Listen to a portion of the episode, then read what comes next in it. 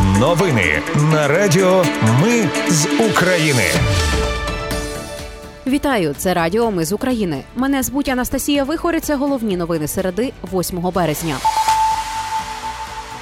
Росія обстріляла будівлю Авдіївського коксохімічного заводу на Донеччині. Генсек ООН Гутереш зустрівся з президентом Зеленським в Києві.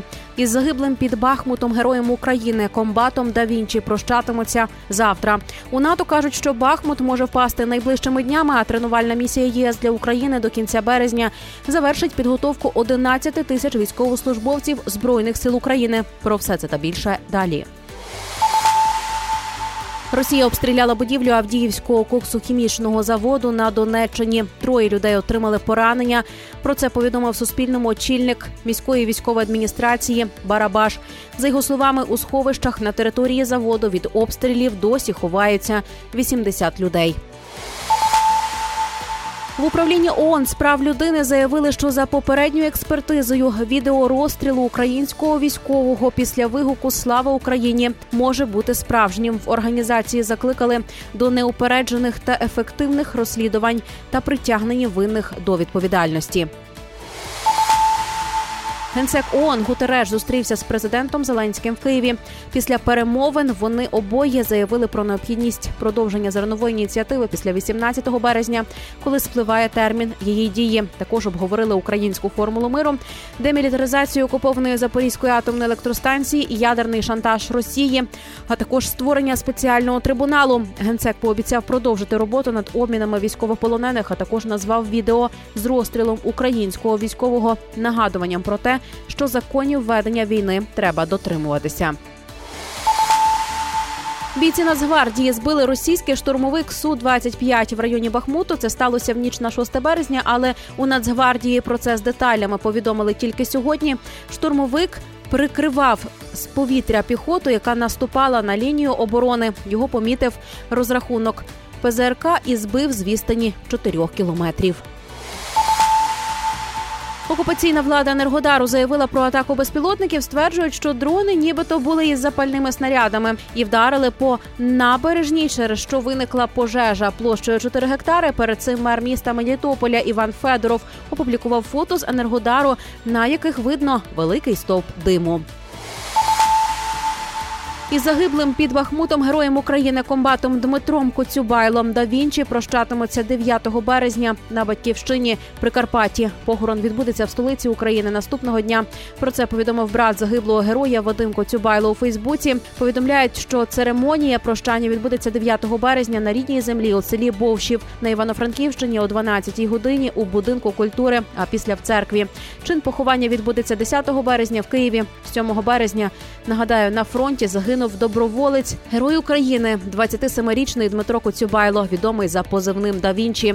Молодший лейтенант очолював окремий механізований батальйон Вовки да Вінчі в складі 67-ї окремої механізованої бригади. Да Вінчі перебував на фронті з початку російсько-української війни у 2014 році. Зазнав важкого поранення танковим снарядом у пісках Донецької області. Після одужання через три місяці реабілітації повернувся на фронт, де продовжив відстоювати суверенітет і територіальну територіальну цілісність України указом президента Володимира Зеленського від 30 листопада 2021 року Куцюбайло було присвоєно звання Героя України.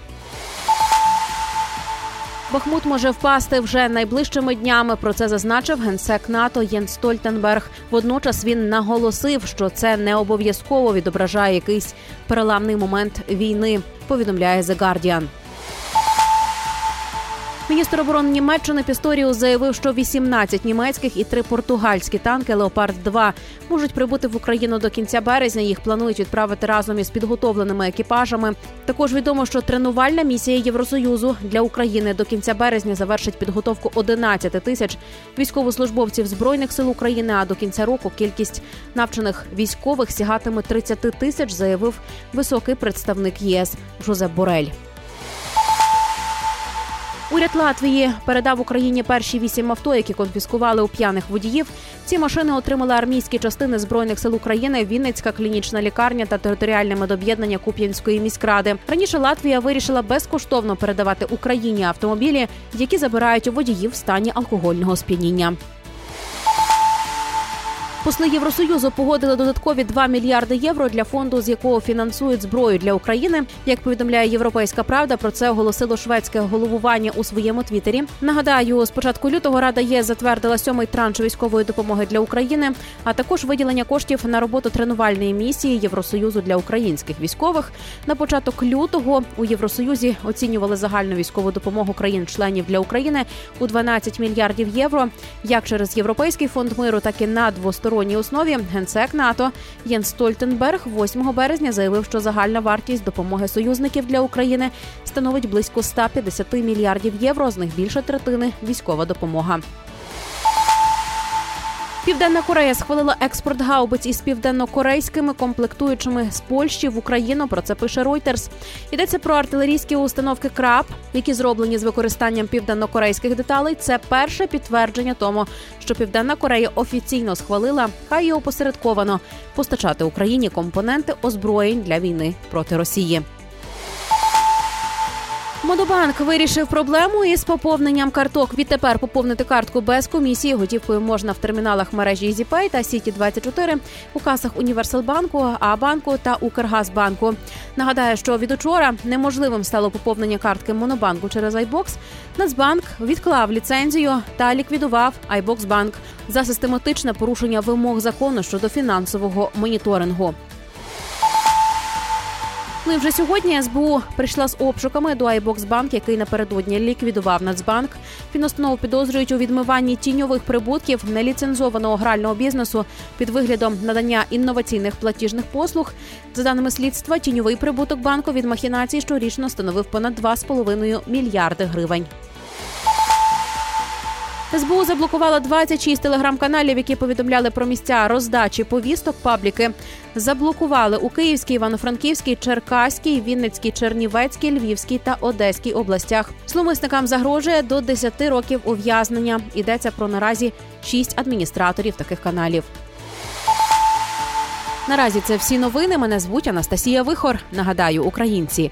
Ми незламні. Радіо Ми з України. Перемагаємо разом.